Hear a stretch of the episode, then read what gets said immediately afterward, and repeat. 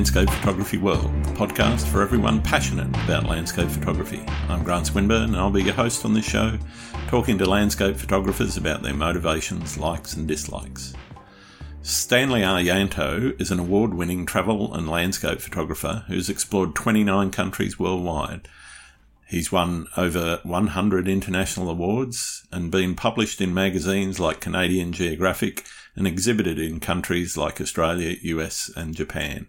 To Stanley, a photograph is more than just an image. It's a translation of what you see and experience in our passage in time. It transforms the feeling from the past to the present. It touches our imagination and conveys a story. Stanley has his own podcast, The Art of Photography, and owns The Wicked Hunt, a photography company that helps to inspire people to get outdoors and take great photos. We talk about how his style has developed, how his upbringing shaped his philosophy towards photography, along with a whole lot more. I hope you enjoy the show. G'day, Stanley. Welcome to Landscape Photography World. How are you going? Hey, g'day, Grant. It's good to be here. Um, I'm good. I'm just back here in Perth for um, since 2019, so it's been a good while. Wow. Yeah.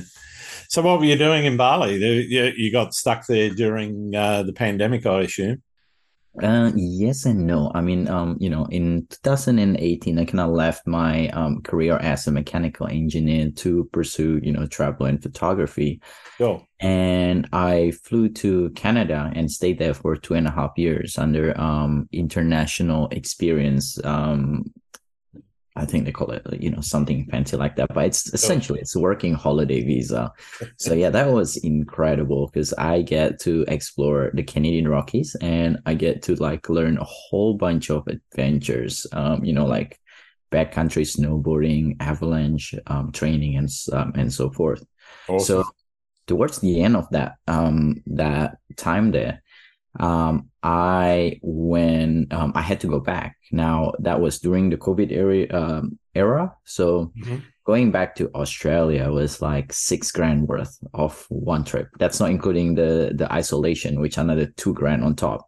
Wow. Um, and my grandma was getting old at that time. She was 98 um, at that time, and you know, um, I I decided I, I want to go back to Indonesia, you know, um, not only because it's cheaper, but also to visit her because, oh, you know, sure. I don't know when else I'm going to be able that's to. Yeah. Yeah. you know how, how long we got locked out here in Australia, right? Exactly. Which was a really good decision because, you know, like, um, earlier this year, she passed away. So I get to spend my last, um, her, lot, uh, her last year um, you know, with me, and that's that's great. So awesome. yeah, that's that's a little bit of story. So I'm I'm kind of just you know you know um, settling myself there for now. Mm-hmm. Um, I'm not sure when I'm gonna start traveling again, whether I'm gonna make Bali as the base, but I'm pretty much nomadic. I live off my luggage. Um, you know, I don't need anything else apart from my luggages. Uh, well, my luggage, my backpack, and my laptop bag, and that's pretty much it. Wow. Okay. So talk to me why have you got this passion for getting out into the world and uh, traveling around? And why why become a nomad and why landscape photography is part of that? Yeah it's, it's, it's is it the nomadic life that attracts you, or is it the photography that attracts you and makes you do the nomad, nomadic life? Yeah, it's it's interesting, right? Because it's like um, chicken and egg, right? Which one's mm. first? Uh, but for me, I didn't start photography um, for a little while. I started um, traveling, right? Um, my my and I didn't even like traveling at that time you know, I, I was um, I grew up on um, fairly low income family, and my parents was working their ass off, right, to to get um, to get us by. So when I got you know job and stuff, all I think about was like you know saving, saving, get like nice things, right? Because that's what I didn't get to have when I was a kid. Now six years in, well, actually earlier um, than that, about two three years, um, I had this bad breakup with my um, girlfriend at that time, and I didn't like traveling, but I just kind of felt stuck, right? Um, and I was like, I had to go back for my grandma's um, grandma birthday at that time. Um, and I decided to spend just a few days longer in Bali. So that was my very first solo trip, pretty much. Um, you know, I don't know, I don't even know if that counts because my friends was there, so I get to hang out with them as well. But since then i've been to 25 countries right? Ever since i had that breakup i have been to 25 countries and the big um changing moment is when i traveled five weeks in europe. Mm-hmm. it was such an incredible trip. I had a lot of fun but i just don't have any photo to remember you know the experience by. It was just like yeah. It's like that's that's not it like you know and uh, that's when i decide if i'm gonna go travel anyway why not you know capture these places like how all of these people capturing it in yeah. um in in instagram and stuff. Yeah, so um I start thinking, you know, what what to get, how how can I improve and stuff like that. But the big thing that really, you know, pushed me was when I saw uh, one of the local photographer here. Actually, he's um he's a he's a legend in astrophotography, and I saw his photo, just um uh, a panorama of Milky Way curving above one of the sand dunes here in Western Australia. Yep. And then I saw that I was like, I want to be able to, you know, take photos just like that. So ever since then, it was just, you know, um, everything that I do, it was how I can, uh, uh how I can get there. How can I take this yeah, photo? Yeah. And over time that kind of just developed you know and i realized um, around 2016 mm-hmm. I realized that, you know, if I want to be able to go to all of these places and capture all of and see all of this beautiful um, scenery, landscape, right, and capture them with my camera, working full time is not going to cut it because I'm not going to have the time to do that, right? And mind you, right at that time, I used to have this calendar on on my on my wall at, at work, and I used to book like a year in advance. So as soon as the schedule of the flight tickets out, I already know, right? and sure. I, I would just like use all of the work um uh, the holidays and uh, school holidays and all stuff and line it up to save all of my um, um you know my leave but yeah, that's that's pretty much how I got to it. And um, you know, over that, you know, it just kind of developed. Like I I fall in love with adventure, start, you know, summiting mountains, mm-hmm. um, doing um kind of night hikes and stuff like that. And it's it's just about curiosity of, you know, what what is that? And you kind of give it a try. And at some point it's either a yes or a no right? And um, for me that's that's how i curate my life to this point. It's like okay well there's you know i don't know what i'm gonna do but i'm just gonna try it. And then if, if it's if it's a yes then i'm gonna keep doing it. If at some point it become a no then i'm just gonna drop it and move on. And ever since i had that um, that breakup that's that's always been my principle you know um, i'm never gonna let um, life dictate um, because I want to be comfortable or I'm scared of change. And instead, it's just, well, if it still serves me, if I still like it, then I'll keep doing it. If not, then there is, you know, I have the ability to change that. Yeah, yeah, yeah. So I guess it sounds to me like a lot of it is around that control in your life and being able to control your circumstances. That said, you're going into some environments that are quite challenging, uh, and you know you've experienced uh, you know conditions on the tops of mountains and uh, you know Arctic conditions and all the rest of that sort of thing. Um, how much control do you want to have around those elements? And you know how much does that influence when you pick and choose where to go? Yeah it's it's always hard right? Um at the end of the day it's all about what i want to see and what i want to experience and everything i'll just try to manage right? Yeah. so um kind of rolling back a little bit, you know, all my life, um, growing up in an, an Indonesian kind of um, culture, mm-hmm. it's all about control, right? You have yeah. to go get good grades. You have to go to school. You have. So when I quit my job, it felt so scary because no one, you know, no one I've ever heard, um, no one from Indonesia I've ever heard done this, right? Yeah. So it was something new, especially in my family, right? My parents are both doctors and they're, you know, living a very secure sort of uh, progression. Yeah. Um, so when I when I go uh, when I quit, um, it becomes about embracing the change, embracing the challenges, embracing um, the pain, right?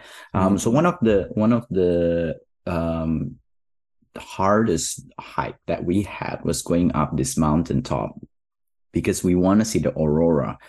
Now, the problem at that time was when I was in Canadian Rockies, we have to go quite high up to see the auroras because usually we don't, we're, we're quite further south and we have to see in the horizon and there is a lot of mountains everywhere. Yeah. So we had to go higher so that we could see the horizon, right? Now, the problem was at that time it was um, full of clouds. Um, it was a negative 30 degree winter. Mm-hmm. So so then we look at it we look at different spot. One of the spot that we want to go like ah, man it's all fully clouded. You know one of my friends just came from there and then kind of step out. I was like pretty disappointed coming back from work and i look up and i was like it's clear sky here. Why not just go one of the mountain here?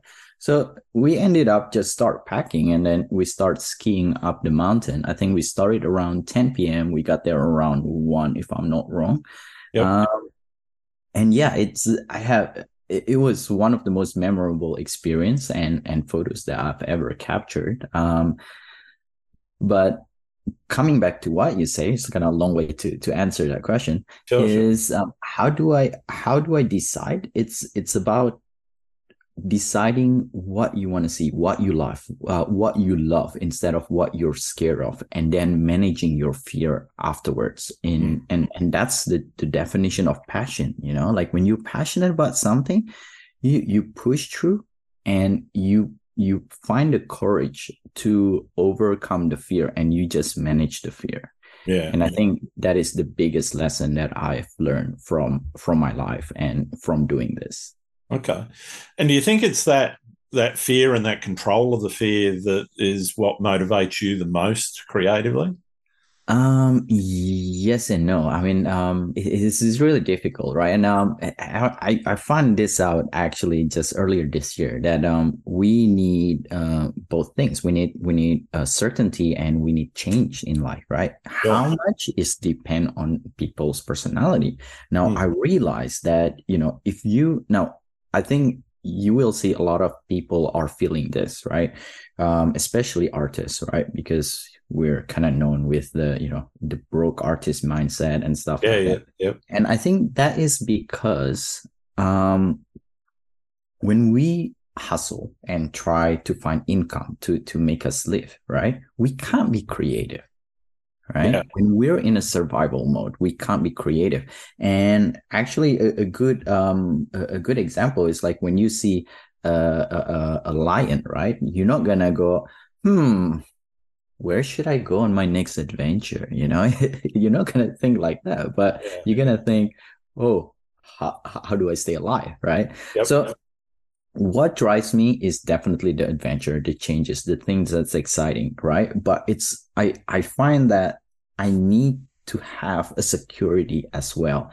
And that security is depend for everyone and you know for me and that's why i like to do a slower trip. So even though i'm nomadic i like to you know kind of base here for three months or a year or two year or whatever it oh, may sure. be right?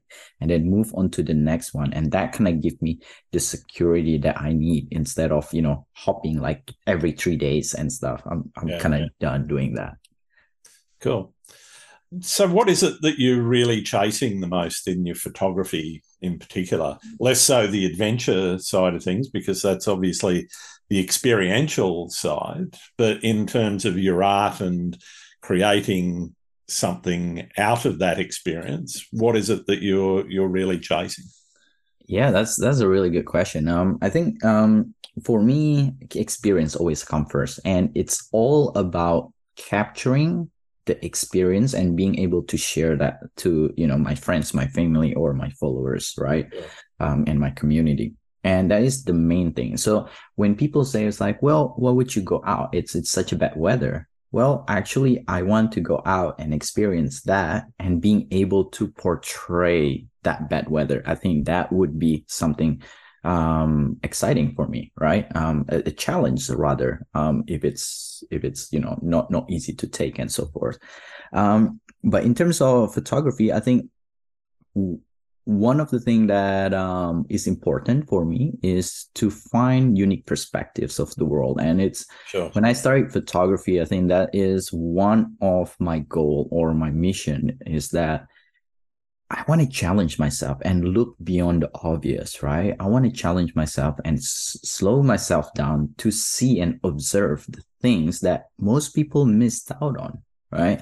And i think as photographers we have the the the responsibility to to share that because most of the time we are out there mm-hmm. observing and seeing and capturing this while as most people probably only go there once right? And then they, they would never go there again. They would go to a different location. But we would go there over and over and over again. So some of the condition that we've captured might never been seen by anyone else. Mm, yeah. So, do you think it's important to, and, and do you have projects that you work on and goals in within those projects, or do you tend to be a little bit more spontaneous in how you develop your work? Yeah, that's that's interesting because um, I do have project, but my project uh, revolves around the destination and the experiences, yep. right? Um, so, for example, one of my uh, my goal in in Canada was to be able to capture aurora and Milky Way from from the summits, right? And that, that become the project, that become the passion. Yep, uh, You know, and then um, there was a time where I wanted to chase. Um, not chase, but explore the glacier and the ice caves and stuff like that. And you know, at you know, around that whatever time frame that I have to be able to do that, I would just look and find different places that I can go to be able to find that. So my project are more about the location instead of like um, you know in, instead of uh, a certain topic or or sort of thing. So one of the things that i want to be able to experience next for example is to be able to go to Iceland or even go to the 8,000ers um, mountain top um, in Nepal one day. Um, yeah, and that that is, you know, like another project kind of thing, uh, you know, so sure. So what are you doing in terms of planning those things? Are you, I mean, you, you mentioned that you you were when you were working booking a year ahead. Now that you're full time in photography, are you doing things differently? Are you spending as much time planning, or do you spend a little bit less time planning? And it, you know, you might be more spontaneous, and you say, "All right, well, I feel like going to Iceland next week. Let's go." You know? Yeah, uh, it, it that definitely has changed. Um, I think the planning is more about the responsibilities that I need to to do, right? Um, yeah, yeah. For example, um, right now, um, I want to be in Perth because my niece's birthday, you know, the other day, and I want to be with the family. That's probably you know one one of the things that I want to work around. Uh, mm-hmm. Uh, but the other things is also weather, right? Um, timing of the year, as well as usually I would plan everything around the Milky Way because I'm such a big lover of astrophotography, and it's it's it's what got me started into photography, right? So everywhere I go, I would look for a composition um, where I can incorporate the Milky Way. So when I do hiking and stuff like that, I usually look at for the new moon instead of the full moon.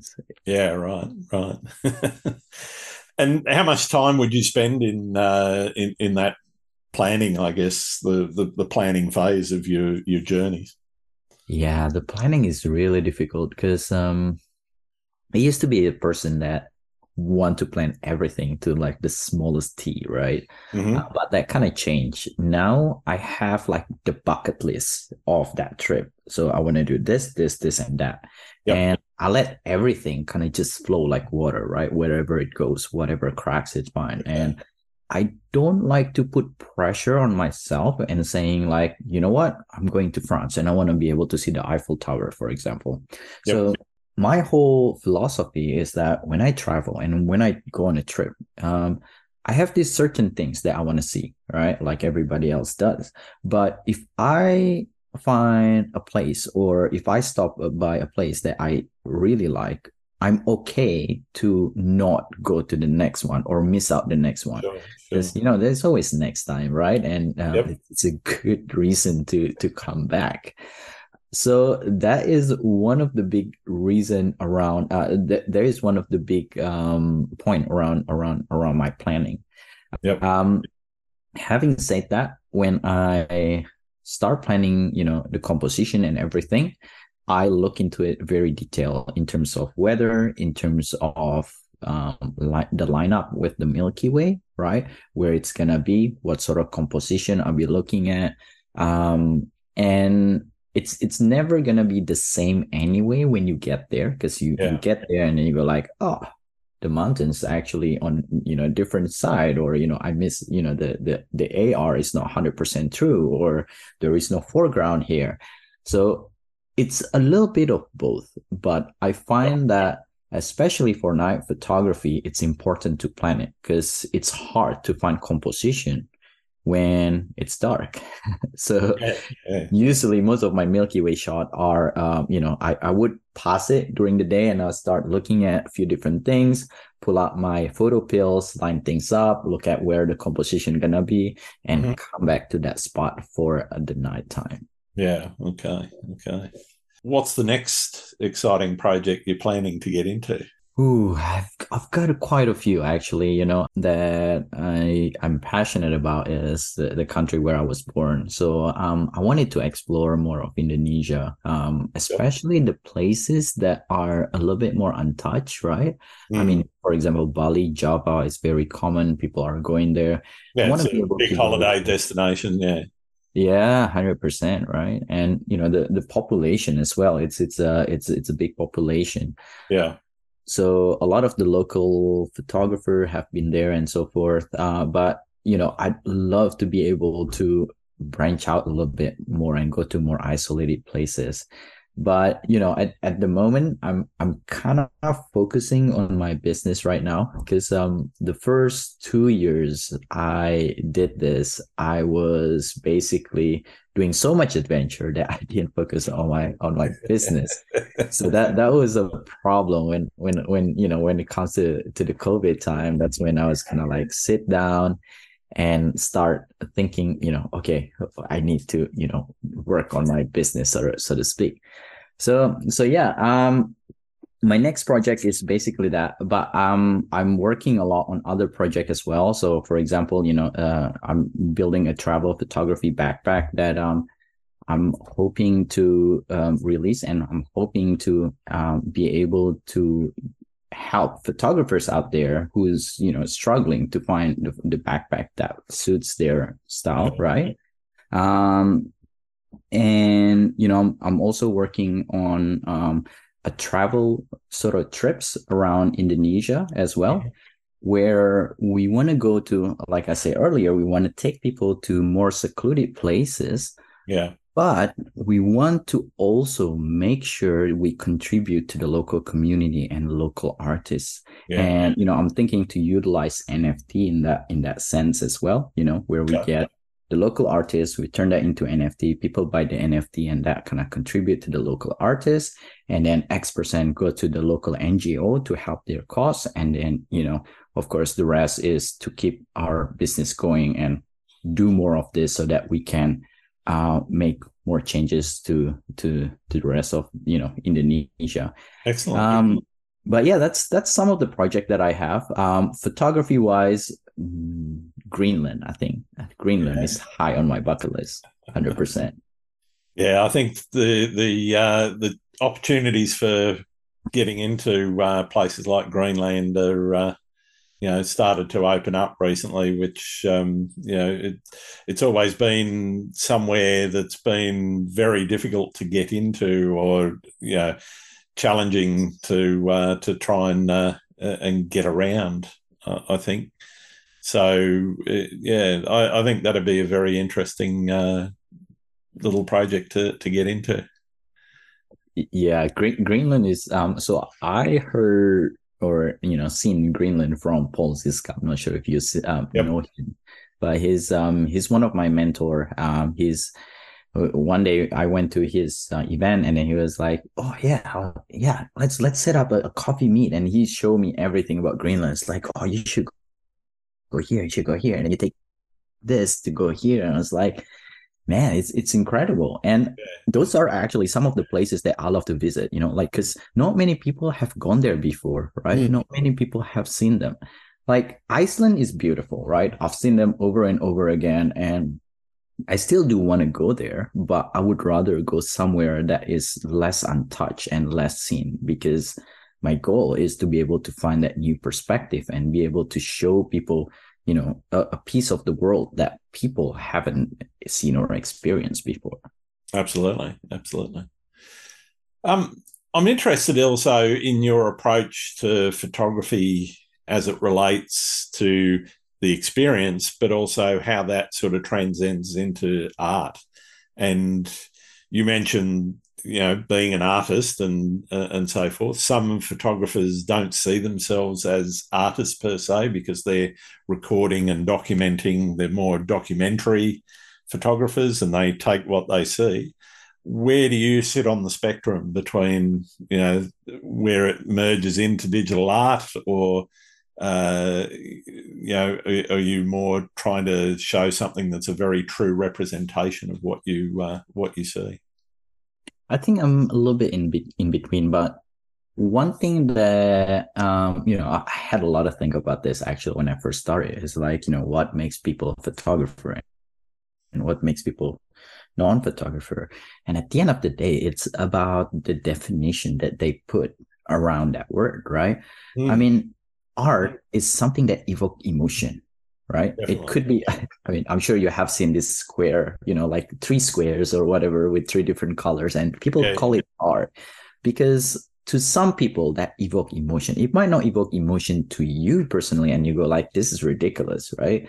But other people relate to that and evoke their emotion.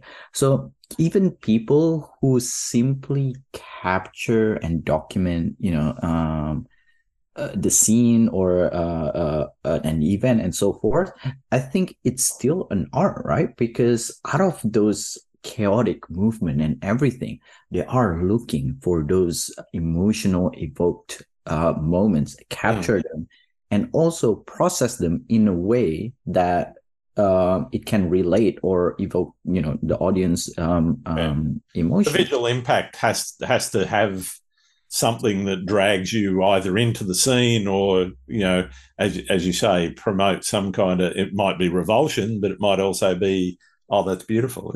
100% right? That's that's exactly right. So for me i think um i like to i um i create for example i take the milky way and most of my photos and milky way shots is actually single shot. Um you know i don't even do um, focus stacking, or I do some of them, but I don't do much of them. Mm. And one of the main reason about that is because I feel like if I started to create a composite out of you know um, things that you could find on the web and stuff like that, I just become lazy. No, I'll become lazy. And it's like, why do why bother hiking that mountains? I could just That's know, right. do a composite, right? so one of the motivation for me is just to experience, right? And I think it's important for every photographers to understand that why. I know some people who love to do um, composites, right? right? And I have nothing against them. And it, it's all about why they do that, right? Some people want to create these dreamy images and stuff like that, and I mm. respect that. But when people try to do a composite photo so that they could claim or you know they can have this um, self right or you know um, uh, people praising them for something that they haven't done then that's where i feel like that's yeah. where the ethical line should should should be at sure, but sure. yeah for i mean i don't um i don't i alter um you know um colors right when it's when it's um changing you know like the white balance and stuff like that yep um, to get it right or to get it more purple and stuff like that. I do a lot of dodging and burning. Uh, but in most case, most of my photography are single shot. Yeah, interesting. Interesting. Are you going into the field with that in mind? And how does uh, one one of the things that uh, I'm always interested in exploring is that nexus between the place you are taking your photos and therefore the subject that you're taking and the how the technical side of how you're actually taking that photo and which one dictates to you what you're going to do in any given event I always start with the vision. Um, you know, when when I first start teaching, and it's like I kind of have to break down my workflow, right? I I come to realize that there are three things that you need to master in photography. First is the vision, 2nd mm-hmm. is the tool, and the third is the processing, right? In a nutshell, if you master that, you become a great photographer. So why you start with the vision, right? Because photography at the end of the day is capturing the light, capturing the moment, right? The true definition of photography is capturing the light, right?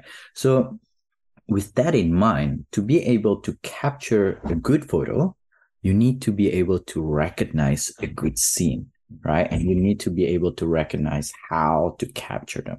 And once you do that, then you can learn how you can um, use the tool that you have. And this is where it's important because your tool could be a phone, it could be a, right. a, yeah. a, compact camera, or it could be a massive DSLR, or it could be a drone, right? Yeah. Yeah. And um and and by understanding your tool and mastering your tool, you can get the most out of it.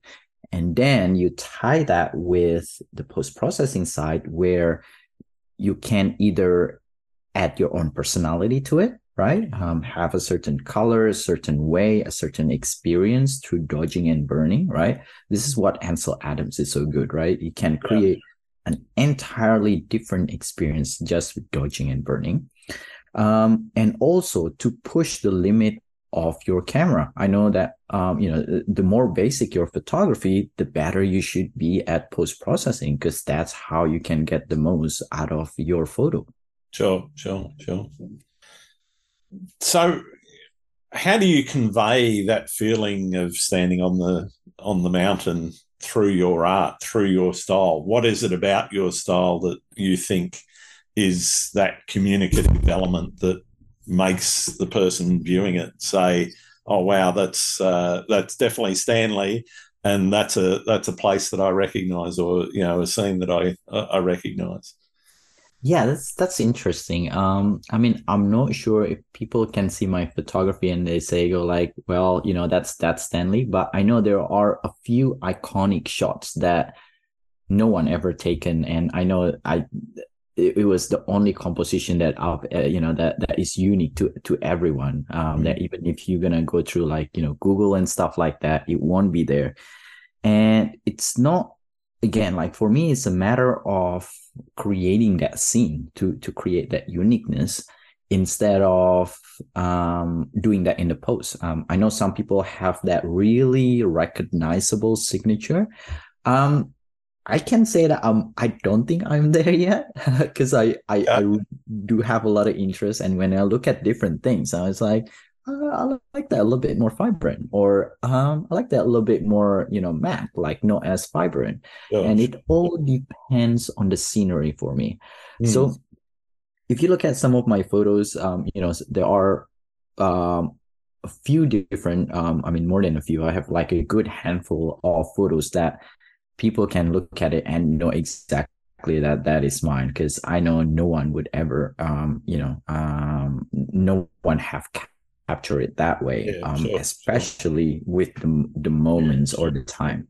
So I think that is what what is my passion is actually chasing those moments and it's one reason why i love to do the single shot as well because mm. i'm more passionate about chasing the moment instead of creating it if yeah. that makes sense okay so how do you define success in your photography Ooh, that's that's a difficult question. That's a really good question. How do you define success in photography? Um, that is definitely something that's um that's that's hard because um everyone have different def- yeah absolutely definition right. So what what's yours? Uh, but yeah, yeah, for me, it's always come back to uh, or a color or a condition that is unique to myself, right? That I truly came up with. Um, because I know it's really easy to fall in the trap of oh yeah, yeah, um, you know, person A um, captured this before in Instagram at this time, at this day, at this season, and it looks beautiful. I want a photo like that, right? Sure, and sure. I started, I started with that. That's how I started my photography. Yeah, you you learn by copying. Otherwise, it's very difficult to go out on your own and and develop something from from nothing without having seen other work. Hundred percent. But what I didn't know was that that should be the learning curve instead of that's what you should be doing. Sure. So. I thought that was that's what that's how people do it. You know, you just you look at what people do and then you capture what they captured and you just go like, yeah, this is mine, which exactly look the same with the next person. so so for me, I always um the success, right? Uh some of the photos that I'm truly proud of is when, um, for example, this photo, uh, one of my favorite photo is um, where was taken in on top of um, highest volcano in in Mount Agung, right? Yep. And we hike up in the middle of the night. It it was a really good story go, leading up to it because um, we there was two different summit. One of them was a little bit shorter on the east side, and one of them, the true summit, is like you kind of go up, you go around the mountain, and then you go another up, and then you get to the summit. So I wanted to go to the true summit, and my friend thought we were going to the other summit. So we're like taking our time, and just before the top, right? Yeah. Um, she was like, "Okay, that's see, it's close. We already see the summit." It's like, "That's not the summit." It's like, "Yes, it is." It's like, "No, it's not." And then we look at each other and like, "No." And then we realize we got every you know misunderstanding there, but we got there. Um, you know, it was the last season of the Milky Way, the last week of the season of the Milky Way last year. So in 2021, right? So that was the last chance. And the forecast was clouded over, right? Um, I look at it, I studied it, and I realized that it was a low cloud. So we went anyway. And when we got there, we have one of the most incredible condition because we have this beautiful sea of clouds underneath it and the Milky Way is right above it. And it actually helped a lot because the cloud diffused the, the light pollution. So, you know, without the cloud, I won't be able to see the Milky Way that vibrant. Sure. So I think one of the uh, the most the, the proudest photography that I've taken is where I have a great story behind it, where I have a great struggle when I went against every odds there is and mm. still managed to find something different um, because you know like most people don't want to go out there when the weather's rough or when you know it looks like it's not going to be a good day. But yeah. actually you never know until you go out there. No that's it. I mean i, I think it's almost always worth going out maybe not to the top of uh, you know um, a, a, an active volcano. There's sometimes when you shouldn't do that but it's almost always worth going out and getting uh, out into the environment because you know you never know what it's what you're going to see. It's it's always a challenge. Yeah, and most, a lot of my photos that is like one of a kind is because of that, right? It was negative forty degrees and everyone was sleeping, and I was like, I'm gonna go out this going to be something good happening and you know i managed to see a light pillars for example or yeah, sure. um, a, moon halo or whatever it may be right and the harshest the harsh condition is actually the things that makes things that the the the one that make things interesting especially mm. in in the landscape photography or adventure photography because those are the moments that most people well actually everyone rarely seen, right? Because most That's people right. don't go out during the harsh. They go, they go and hide. exactly, exactly. And it's actually it's one of the reason why I love night photos as well, because yeah. you know it's uh it, most people are just sleeping, right? So when they That's see right. that, they go like, "Wow, can you actually see that?" It's like you'd be surprised how much you can see. Absolutely, absolutely. I want to move on. You've got yourself a podcast of your own, and uh, you know I want to thank you that I was uh, one of your guests recently. Um, talk to me a little bit about how that started and why you why you decided to get into podcasting as well.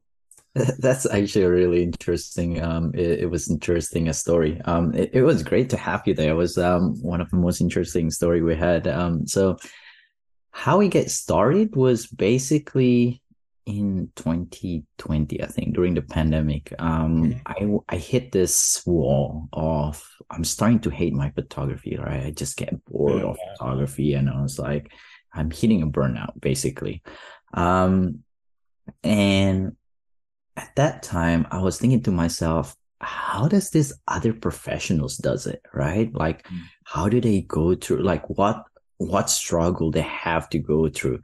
Um so the main reason why I started uh, the podcast was to to battle um, imposter syndrome by sharing um, mm-hmm. other people's journey, right? Because just because you see people having 100,000 followers on Instagram, it doesn't happen overnight. I know it's really easy to see it that way, but man, it's a lot of work. You know, they have to be consistent, they have to yep. post every day, they have to make sure that the, the post is high quality um, the copy, um, you know, research around hashtags, around, you know, everything, right? So there's a lot of things. Now, with the new era of social media, we got this false perception that everything should happen very quick, right? Yeah. Um, that you go into Instagram and suddenly you have 10,000 followers. It doesn't happen that way. Um, right. You have to put a lot of work. So when I started, you know, um, asking people, other sorry other photographers and so forth um, when I start asking people, other photographers, and who's been in the industry for a long, long time, that's when I realized that just because they're very successful today, right, doesn't mean they're not doing anything yesterday. They have been building this over and over and over again. They have been failing. They have been going through all of the challenges that everyone goes through, right? Oh, and one day something happened and it makes all the difference, right? Mm-hmm. And a good example is Cath Simard, right? And yeah. I know she's a really great photographer. She have a really unique style, really unique eye as well. Like she, her vision yeah. is just incredible, right? Um, but it, you know, for a long time, she was struggling um, you know, even in the NFT industry when she started, you know, people kind of like buy one, buy two, but don't know really, you know, who she is. But one day it just kind of happened and it just exponentially goes, right? She went um, to one of the most renowned NFT photographer in, in the space. So I'd like to say that, you know, a lot of this thing is um, we, for every struggle that we go through, every failure, every things that, you know, hard, hard times that we go through, we're just preparing for our big day. And you know when that big day come that's when you you you better be ready because it will come. If you keep going if you keep finding your path um you know after asking after interviewing 40 46 people now right they always find a way. It's just a matter of do you are you willing to go through the hardship that come with it Totally, yeah, and I think that's a very important thing is that you know anything worth having requires effort. If everything was easy and handed to you on a plate, then the value that you place on it is almost nothing because it was easy. You know, anything that is easy, I'm not saying it's completely worthless, but you know, it it's nowhere near as valuable as those things that you've actually got to strive and struggle for. Hundred percent, and um, you know, I love getting all this wisdom as well from you know the, the, top photographers out there, right? Um, and actually, my podcast is not only about top photographers, but also like the newer one as well. So I think the cool thing about talking to them is you you get to see the inspiration behind it, right? Mm. And it can become your own inspiration. So one of the um, guests that I speak to was my early mentor here in local in Perth area, and he says something that I've never forget and something that still drive my passion and my career today is he always asks, don't ever forget why you start photography, right? Yeah. Why you start photography. And that's how you can get out of this imposter syndrome of, you know, if you're in the NFTs um, area, like not having sales for a long time. If mm-hmm. you're in a photography for sales, then maybe that's going to make you stop? Yeah. If you're in photography, for the wrong reasons. exactly, right? If you're in photography for the adventure, man, the adventure never stops. You know, That's you just right. have to find a different way to make sales and find that money. So so then, you know, it's really important. And I got that from my guests. So it's you know it's it's really important to um to to speak to others and understand other people' journey and um see how that can affect you. Yeah. I want to talk a little bit about the business side. So, how are you structured? You mentioned you've got a number of things on the boil, like the, the backpack, and uh, you're into NFTs and, and so forth.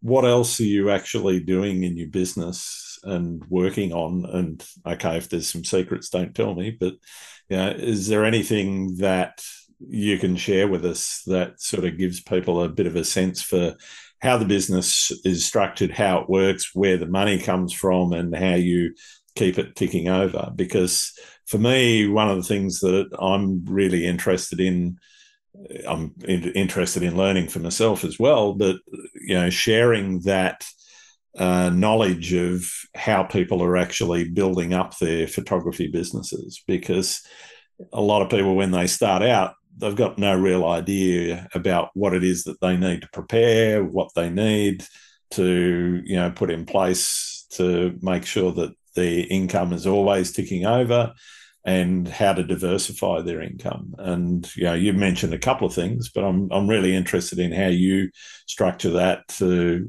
get your business working. Yeah, it's um you know regardless i think before we kind of i kind of go through this um you know a lot of people might, might say well you know doing a photography business is really tough right that's one thing that people uh, people say uh, but you also remember doing any business is tough. Yeah, something. It, it doesn't matter if you're running a milk bar or a pizza joint or exactly, uh, exactly. So making craft at home, you know. Hundred percent. Um, now the question is, which one is worth it? I think that is the biggest question, right? So when I first started my photography, um, I I kind of try everything. I do portraits, I do maternity, I've done um, real estate, resort. I've tried to be influencer at once, uh, at, at one point. Um, you know, basically every photography. I I never got into commercial um, because that was one of, uh, and wedding. That was the two things that I know that I didn't want to get to. Yeah. Um, so how do you find um, you know income from photography? There are so many different ways to get income from money, right? Uh, from photography, right? Yeah. Now, the the big thing that you should do is um, like I mentioned earlier, try out a few different things that you think you like, right? And see whether um, it is as good as you imagine it to be, or is it just, you know, are you just looking at the good things and not considering the bad things? That's it. So once you find that out, you try a few different things. And then once you find that out, then um, stick with it. Stick with it, make it happen, make it sustainable before you take the next thing right? So if you're in prints, you stick with prints and you keep going, keep going, keep going. You make, you know, uh, an income or whatever goal you want to make from prints, and then you go into the next thing. So, so that is the main thing. And now for me myself, um, you know, the thing that I want to focus on is uh, mentorship and teaching, and, and that's where I do workshops like two days workshop i do mentorship as well you know three monthly six monthly um, I do one-on-ones if people just have like you know portfolio review that they want to um, go through or a certain question. I do that as well, yep. or um, you know in person kind of meet up. And that's the thing that I want to focus on. Why? Because that's where I find the most fulfillment on. Now, mm a lot of people can argue, well, you know, like you're in Bali, like doing this wedding photography is really profitable. It's like, yeah, man, like there's a lot of thing I could do that is good money. But when I quit my engineering career, I know I told myself that I would never pick a path based on money itself, right? Yeah. It has to be something else that motivates that. Because you could you could earn a lot more money in engineering than you can in photography, easily. exactly. Yeah. So you know, if if I were gonna do you know something that I'm not gonna enjoy in photography, then I might as well just stop this and go back to engineering and just do photography as my part time. Right? It's no difference in that sense. So, so right. yeah, like um, there's a lot of different ways you can do prints, you can do NFTs, you can do um uh, real estates, right? Um, one of the easiest one to get started is you know the thing that people need. So portrait, product photography, um, real estate. That's that's usually the easiest one because people yeah. genuinely need it. Yeah. Right. Yeah. When it comes to prints, it's it's different because it's about emotion. It's about the the luxury. Yeah, it's a it's a luxury purchase. Exactly. Yeah. Yeah. In terms of uh, how you have decided to make that move to photography. You talked a little bit about, you know, changing careers from your engineering into full time photography. How difficult was that decision, and what were you sort of thinking about when you made that decision? What what did you weigh up in your mind before you said, "Okay, that's it"? Yeah, it's it's definitely the hardest decision that I've ever made, and you know, going back to to the culture that was brought on, um, you know, that was never that was never on the radar. like I didn't even know that was possible. So when I wanted to do that, when I have the thought of pursuing that, it was something that not even myself, but most people in my you know families, my circle of friends ever thought of or know that it's possible, mm. right? So it, making that decision of you know um, getting that really nice salary from engineering here, working for um, an aluminium refinery um, to start over after what was that 29 years was really difficult because for 30 years or 29 years working towards this this level and i got there i finally yeah. got there and suddenly i want to throw it all away to start something new right mm. now one of the things that really helped me mm. was this book uh, from tim ferriss right the four hour work week yep and one of the things that he said there say just write down the worst thing that could happen, right? And for me, my biggest fear is financially, right? What if it didn't work out, right? What yeah, you got to feed yourself and house yourself. Yeah. Exactly, and you know the the answer was simple. I was like, I used to work in Subway, and I used to still, you know, can I used to still save up stuff, um, money to buy, you know, motorbike and luxury items. So I was like, well, it's really not that bad. The worst thing that could happen is just come back to Australia, work, you know, part time or full time on Subway, Nando's, or Woolies or whatever. Yep. And, you know, I could look for another engineering job or whatever, right? So once I faced that fear, that biggest fear, then um, it, it was an easy decision. It's just a matter of when I'm gonna when I'm gonna pull the plug. Yeah, yeah.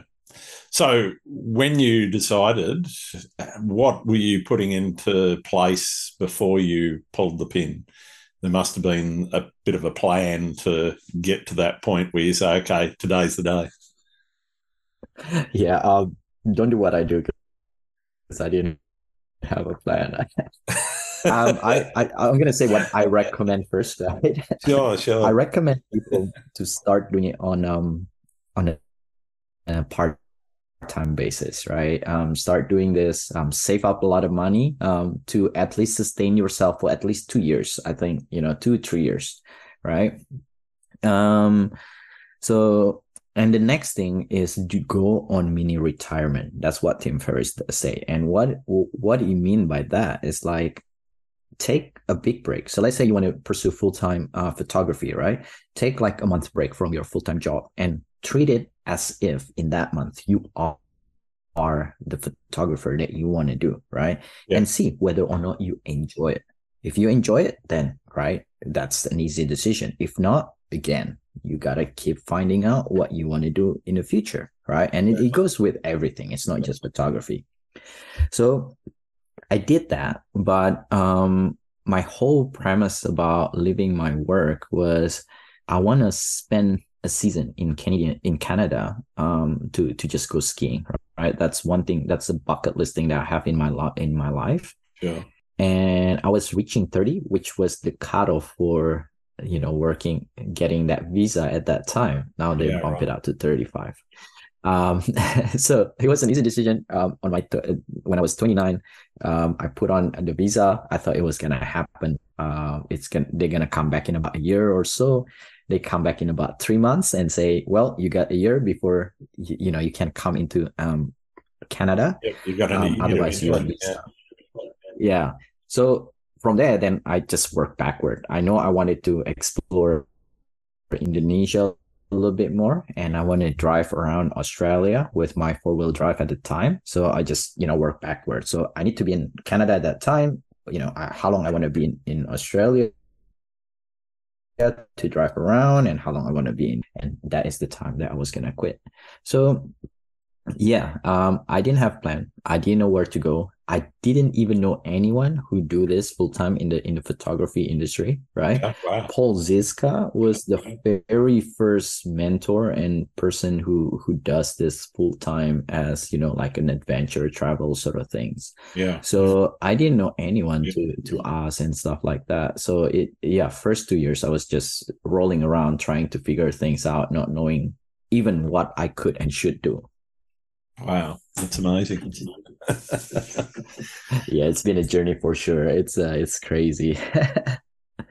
sounds, sounds sounds like taking that spontaneous uh, jump as as being good for you though. How are you Mm. feeling about the move now, uh, a couple of years on? yeah, um, I mean, you know, the uh, money comes and goes, right? And uh, the thing is, I don't base it on on money. Um, I, you know, always find a way to to find that money when I need it, and it's been okay so far. Um, I can't say that I'm not where I want it to be. You know what what what what I'm doing and what I want to do is not fully sus- sustainable yet. So you know, in some cases, I still inject stu- um financial uh finance from my um saving and so forth.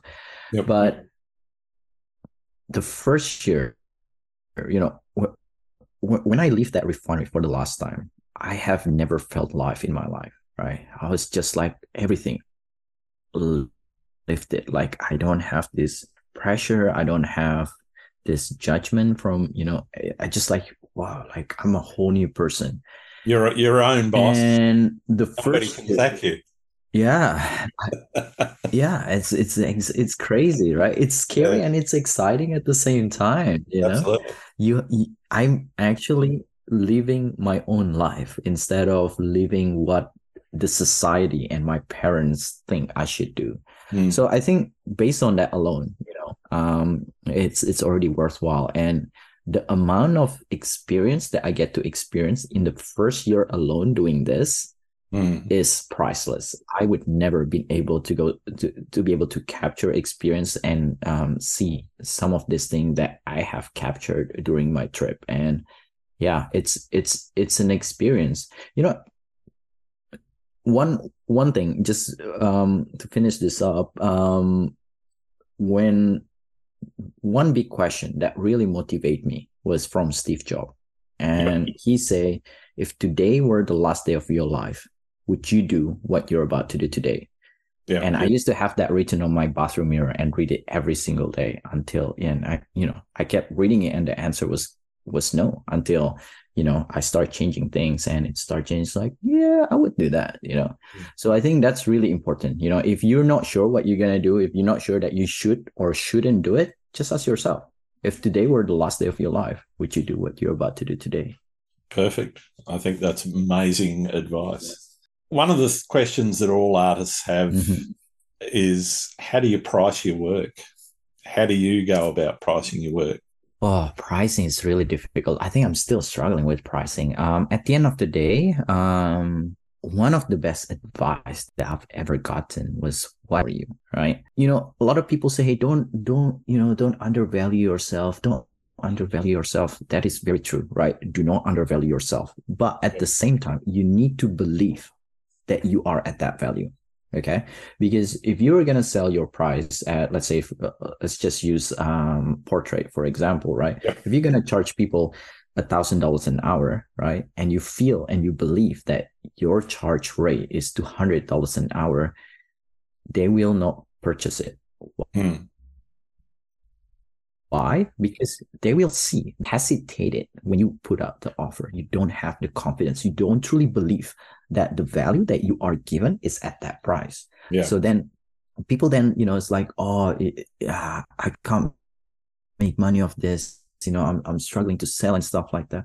Well, that's because you don't truly believe on your own value. And, you know, if you don't believe on it, how can you expect your customer to believe in it?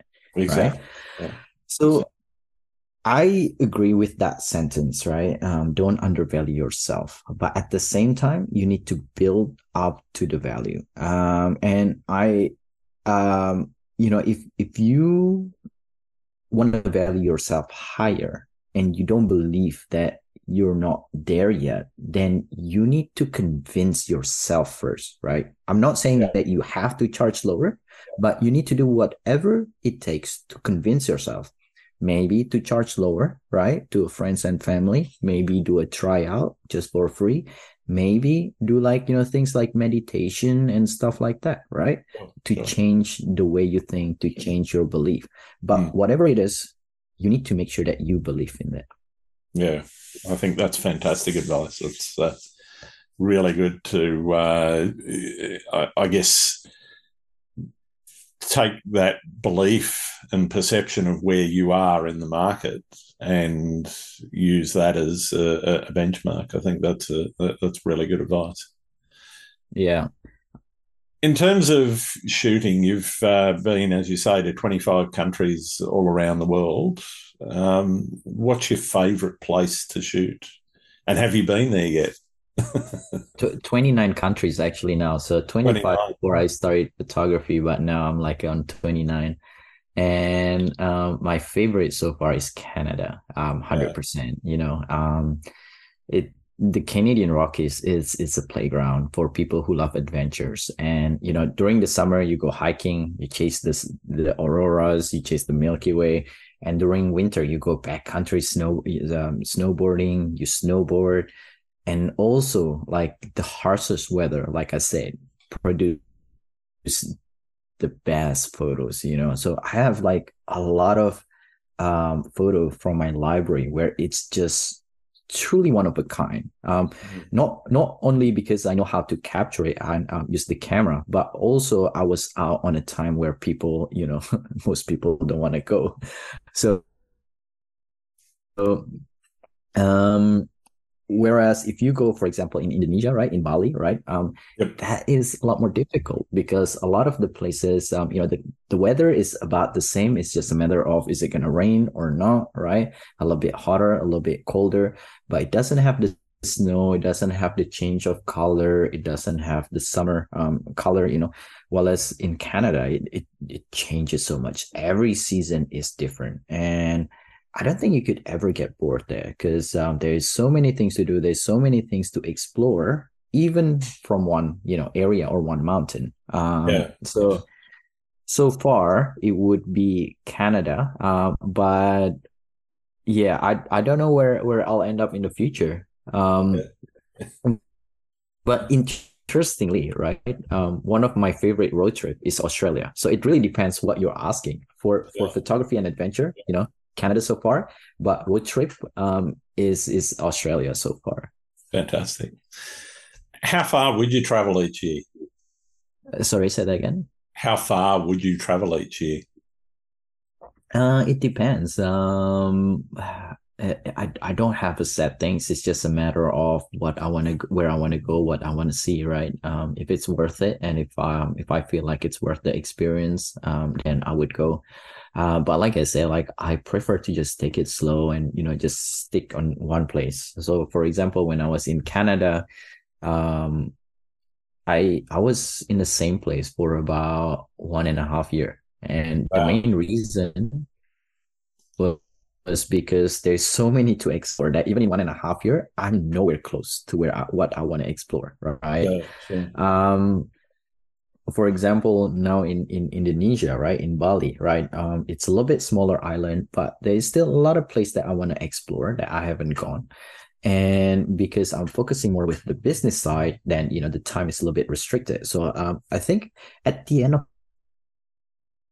the day, it doesn't matter how or um, you know as long as the money allows, it doesn't really matter how far or how rough it is if I if there is an experience that I want to get out of that, then I would go out there and chase it.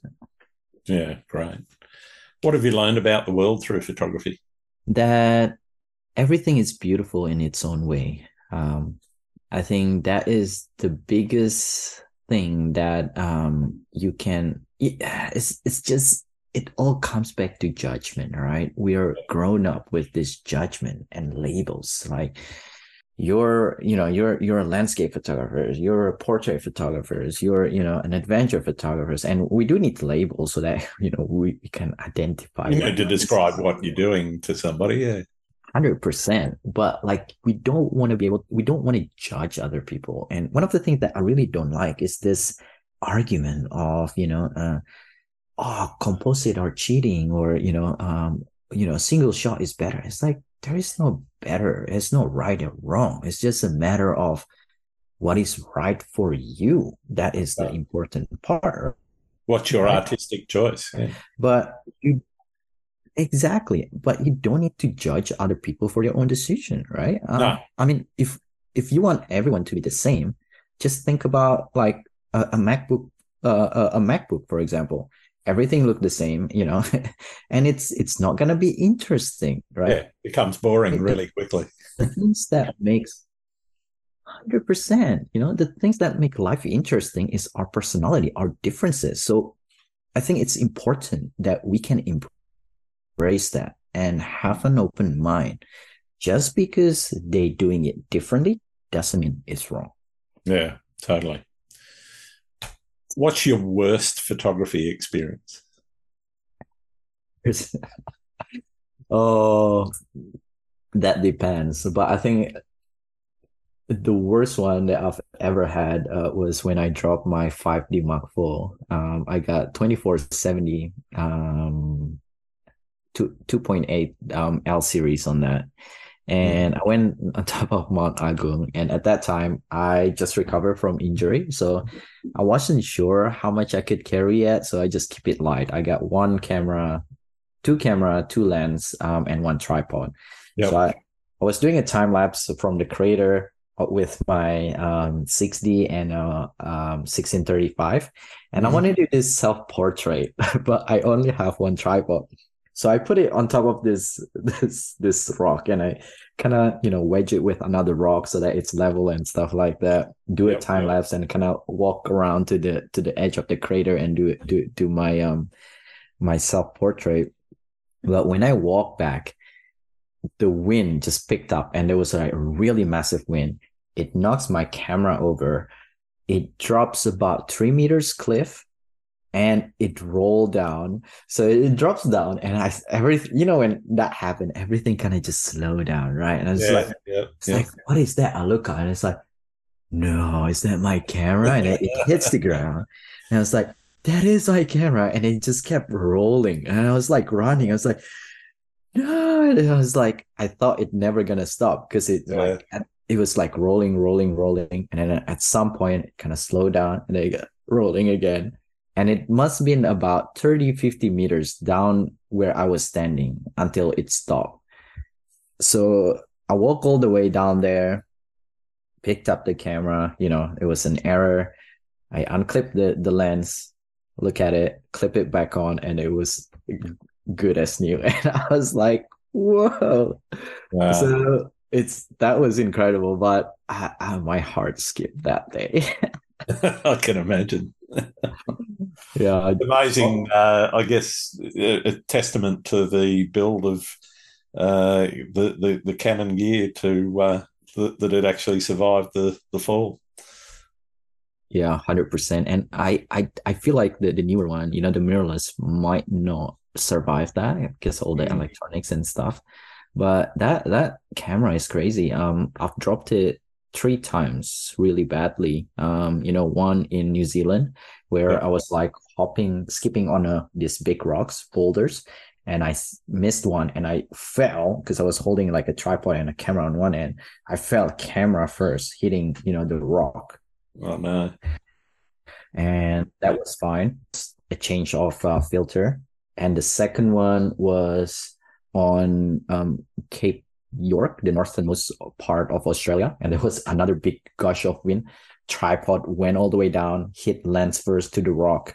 Lens was fine, um, and then this one. Uh, but having said that, you know, um, last year when I went to Nepal, that lens actually failed. So I'm still surprised that it, it, goes through all that.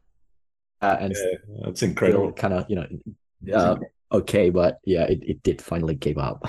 You talked a little bit about uh, your process in terms of finding uh, compositions and so forth. Uh, what things are you looking for in terms of that, and what do you do when you turn up to a location? You've obviously got a bit of a workflow, or do you just sort of let the landscape speak to you and uh, you work your way around it? Yes. Um, one of the things that I always um, told my mentee is slow down right? And observe. Mm-hmm. When you think about it, the thing that we capture is we the things that we see with our eyes, right? Now, our brain and our eyes is the most advanced photography ever. Mm. Uh, uh, most advanced camera ever, right? When you see it, it recognizes it. Oh yeah, that is beautiful. But because it happens so quickly, you kind of have to slow down and reverse engineer it and work and um, think about what actually makes it beautiful and mm. then you can use your camera to translate that so yeah. next time you you know go on a trip you walk around somewhere and you kind of stop and then you like you kind of look it's like oh that that kind of you know attract me. There's something about it that I really like. Just slow down a little bit and think about what attracts it. Yeah. Uh, it might be the colors, it might be the shape, it might be the layers. And all of this is uh, a composition, um, part of a composition technique that you could put together. Yeah. Right. Um, I think in, in my masterclass, there's about four. I break it out to 34 that you could put together and create what psychologically we think are beautiful. So once you recognize that, then think about how what is the story that you want to tell and how can you capture it with your camera in order to um, portray what you see, what you feel, and what you want to tell to the audience. Mm-hmm. So I think that is the biggest thing, you know, because because with the camera nowadays, a lot of them, you know, they're they're so advanced. You don't need to you know work too much with it right? But the biggest thing that will set your photography apart with 10,000 10 million other people out there is how you see the world and how you um, translate that into your photography. Yeah yeah. Great. How about post processing are you one to come back from a trip straight to the computer upload get into editing? Or do you let it gestate and marinate for a little while and get into it a little bit later. Yeah, post processing is another thing. Um, it's it, it I, I, used to not like post processing, but the more I do it, I the more I love it because it's it's like experiencing it twice, right? You you mm-hmm. take a mm-hmm. photo of it and then you see it and then you export it. So with the post processing, I usually um, it depends. I'll, I love to go straight to it. You know, I get excited when I get home, I upload it and I usually filter out. So I would go through it and find my favorite one. Yep. And edit those two. Just because I edit, you know, the two, the three, or the five, whatever handful that I, I really like, doesn't mean there are no good photos apart from that. So usually I come back a little bit later when I have time. But one of the things that I really enjoy is watching a movie, a series, or whatever, right? So not mm-hmm. technically not watching because the attention is on your uh, screen and editing, but yeah, I like to run that on the background and then edit at the same time. I just find yeah. a lot of peace in that. I I don't know why. So Yeah, um, I just got a new MacBook Pro, so I'm I'm excited to uh, to test this out and see because um, my old one giving me so much trouble and lags um, when I edit. Um, I got like 230,000 photos on my library so far, so it really struggles. I got to, I got to admit, it, it is one of the reasons why I don't use uh, Lightroom. I have so many images that I know that the database that it creates is going to be almost as heavy as the images. Uh, you know, I know that's not true, but it it, it feels that way. And you know, so I I actually don't don't use Lightroom at all, simply because I don't want to have that database uh, set up taking up space for one thing, but also when you load Lightroom into your uh, memory on your PC, a lot of people don't realize a lot of that database is actually being cached into your RAM. And so you end up with that being a, a bottleneck for actually processing because then that leaves less RAM for processing the images that you actually want to process.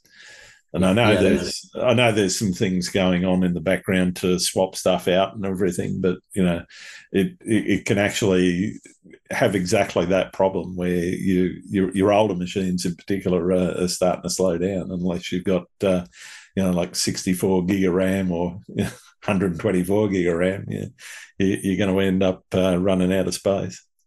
Yeah, hundred um, percent. There are um, you know things around it. Um, like you could limit the cache. But yeah. the other thing that um, you, you talk about with with the size of the file, you could actually not create preview or smart preview. That's so right. Yeah. There are ways of doing it. Yeah. Yeah, but I, I actually like the smart preview because I'm carrying like four different. So my photos are spread out into four different hard drive, five terabyte hard drive because they're all full. So you know being able to connect uh, edit without connecting my hard drive is a big plus so i'd rather yeah. take that hit and you know have three i think it was 300 gigabyte of um, smart preview it's crazy wow so when when you are editing what are you what are you doing to your images are you lots and lots of layers and lots of uh, you know fancy edits or are you fairly minimalistic uh, a little bit, a little bit of um, a little bit of both. It really depends on the photo as well. Um, For me, I try to do everything on Lightroom as much as possible, right? And mm-hmm. then I need to take it out, and I export it to Photoshop. Um, and then you know, it when you save it, it kind of import it back to Lightroom. That's one of the things that I like about the system. Uh, but usually I only edit on Photoshop when I do luminosity masking. So when there is a massive dynamic range that yep. especially on the highlights and stuff that I want to recover. Um, because when you shoot um sunset and sunrise and so forth, usually the color get washed out because of that dynamic range. So using that luminosity masking, you could bring that color back in um, for that brightness alone, not for the whole photo. Uh, yeah. But in most cases, I do everything on on on the Lightroom. Uh, most of the stuff that Lightroom have is is enough to be able to edit. So yeah, I I don't um I, I don't work too much with with editing. I think a lot of things that um the things that I do a lot in Lightroom is the selective tool. I like to dodge and burn and create an experience in in my photography like where it goes you know what what i want them to see first or notice first and what i want them to kind of experience next sure. that is the one that i always think about when i edit my photo yeah cool what do you see as the biggest challenge facing photographers right now in terms of just photography or like um in doing full-time photography uh, no, just in photography in general. The biggest challenge. Um, there is a couple of things, right? Um, I think the biggest challenge is that uh, people are. So, I got this ebook that called "The Forgotten Secret of Photography," and it's basically talking about how we forget that photography is about what you see. Yep. Right. Um, most people get so caught up on the gears and the, you know having the the latest gears, mm-hmm. the latest this, the latest that, uh, but never work and sharpen the way they see the world, the way um, the way they visualize things.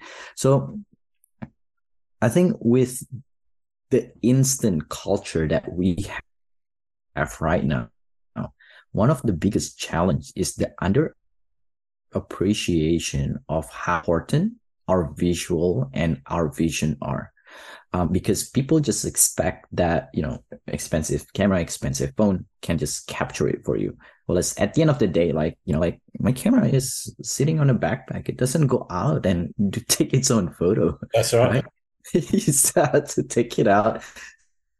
Still have to point at the, the things that you want to take photo.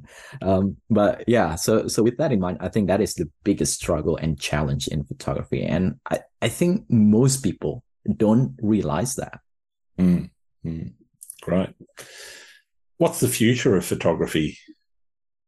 Oh this is interesting isn't it? I mean start looking at ai and stuff like that and to me it all comes back to why you start photography, right? That's why that question is so important. Um, you know, a lot of people go to AI and a lot of people say it's like, well, you know, actually my uncle said that in, in one of our group chats, like, look, like this beautiful landscape is like using AI. Like you don't even go out there. I was like, well, that's great, but I didn't take photo because I want a beautiful photo. I actually want to expert. Yeah, it's like I want to, I want to aurora photo. Yeah. Exactly. yeah, I mean, I, I could, I could ask, like I want an aurora photo. I, I could ask so, uh, sorry, Journey to you know make me a seascape, but it doesn't put the sand between my toes and the water flowing around my legs. You know, hundred percent, right? I mean, it's like oh, uh, you know, I I um I like racing um motorbike, so I'll just buy a VR video, yeah. like on my sofa. It's it, it doesn't work like that. It, the, the experience is different, That's and it's right. the same with the phone as well. A lot of people say, "Ah, you know, um, DSLR is gonna be obsolete." Well, people are still shooting film. You know, it's not always about the the photo. It's about mm. the experience you get from um, taking the photo. So more than ever, I think it's important that people understand and remember why they start photography in the first place because otherwise they'll get sucked in into this media and you know idealism that people should and you know should be this way should be that way and so yeah forth. yeah totally agree. So are there any photographers out there that you think i should be talking to? Paul Zizka he's on my list. Yeah he's uh he's um, he's such a humble person. He's a really good person, mm. um, and he's a great photographer. And he is one of the person, uh, one of the photographer that I can look and see that I, you know, I, I want to strive to be right. Yep. Um, one of the reason why is because he go through um, just basically most of the principle that I say today about going out there. It doesn't mm-hmm. matter what what the condition are, right? He he can spontaneously look at different things and appreciate different things that most people doesn't look at. Um, one a good example is like when people go to uh, Canadian Rockies and go to this popular lake called Abraham Lake. People yep. only go there for the bubbles, right? But he would like go out there and find these crazy ice features or crazy shapes or textures and just capture it. And you go like, huh, why didn't I think of that? Or yeah, yeah. or why didn't you know 10 million others think of that? Um and you know one other thing is that he has such a, a positive and inspiring voice as well um, mm. in, in, mm. in his um, in his message and journey and photography. So if there's one person, I mean, there's a lot of people that I, I can recommend, right? Um, uh, the easiest way is just go through the podcast list. Uh, but Paul Zizka is one of the person that I truly admire and um, I truly respect in this in this um, industry. And you know, he always try to give back. He he does a lot of causes for um, um, ice conservation and stuff like that because he also mm. loved going to the um, ice caves and yep. glacier and so forth. Yeah. So yeah, um, I think that that would be the, the the person. Fantastic. Thank you very much. I got one more question for you, and it's uh, for some of my listeners the most important one that I ask. Do you like pineapple on pizza? I don't like pineapple, so that's an easy answer. How could you not like pineapple? I, I, I, I'm horrible. I'm, I'm such you a. Come from a tropical island. I, I, I don't, I don't like fruits and I don't like vegetable. That's how horrible my diet is. And um, I, I used to grow up, uh, grew up on um instant noodles for ten years or something. All I ate was just instant noodles, and it's probably why I'm so short, right? Could well be. Well, thank you very, very much for taking the time to talk to me today, Stanley. It's been absolutely wonderful getting to know you better and uh, getting to know how you do what you do. Where can people find your work? Yeah, uh, I appreciate it. Actually, thank you very much for letting me share some of this. Because most of the time, I, you know, I'm where you sitting and you know um, get to ask the question instead. Um, but I love what you're doing with the podcast. It's really uh, incredible to see a lot of the the speakers and um, sharing their journeys and stuff like that. So I'm really enjoying this. Um, for most people who want to, you know, um, join the Wicked Hunt, so to speak, um, and my journey in photography, you can find me on Twitter, Instagram, Vero, as well as face- Facebook, and it's just mm-hmm. at the Wicked Hunt uh, W I C K E D H U N T. And um, the name actually come from um, come back to that to that whole notion why I do photography. Um, you know, the photography is not the main thing; it's the awards that I get when I go hunt for this wicked photos yeah. and wicked um, moments. I suppose, right? Um, that's why it's called Wicked Hunt. Uh, but you know, um, I got a website as well on the Wicked Hunt. But if you want to, you know, chat, if you want to talk, if you want to say hi, Instagram or Facebook or Twitter, it's probably the best um, to just, you know, um, send me a DM. Um, um, my, my DM is open and I might not be able to get to you right away, but I always reply to everyone's DM. Fantastic. Thanks very much, uh, Stanley. Oh, and uh, any, uh, you mentioned your backpack, any date for when that could be due? Is it next year, the year after, or is it still too early to say? No, it's it's been it's very exciting. Um, I've you know I've got to very close now. We've got into the fifth prototype now. It's it's crazy, um, but uh, we're hoping to release uh, to have this ready this year and release 20 exclusive backpack for the founding members, right? And we're looking for people who are, are truly believe on our journey and what we want to make out of this um, this uh, vision. Mm-hmm. And what you get for being a founding member is, um, you know, you, you're basically gonna be grandfather grandfather in into um, you know what we're doing, and you will get to be exclusive. You you'll get exclusive exclusive access to everything that we're gonna do in the future. You get exclusive price, um, as well as all the benefits that you that gonna come in in the future, as well as you know uh, a, a, a, an early early bird price that comes with it.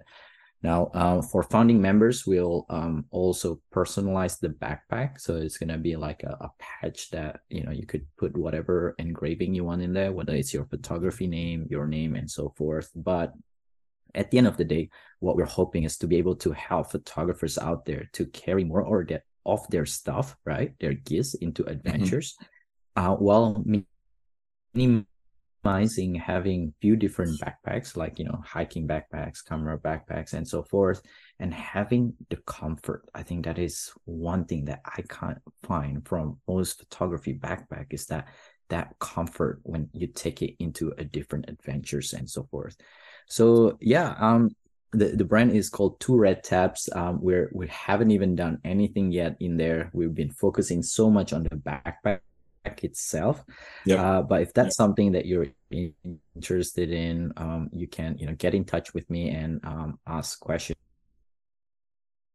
And, and at the moment for the 20 actually do a one-on-one zoom meeting with them showing them the exact features and um, you know uh, get any feedback that they have or any objection and so forth from that backpack. But they get like a personalized one-on-one meeting with me to to kind of see what the backpack and the experience like.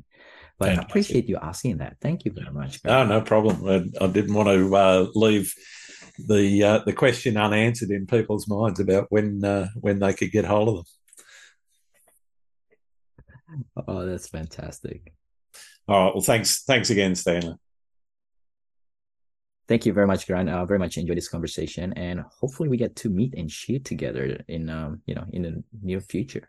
Absolutely, that'll be fantastic. Really look forward to it. Thanks again for listening to Landscape Photography World. I hope you enjoyed the show and keep listening because I'll be joined by some great guests in upcoming episodes. You can find my work in this podcast at grantswinburnphotography.com I'm also on Vero, Twitter, YouTube, Instagram, and Facebook. I'm Grant Swinburne. Hope to see you out shooting soon.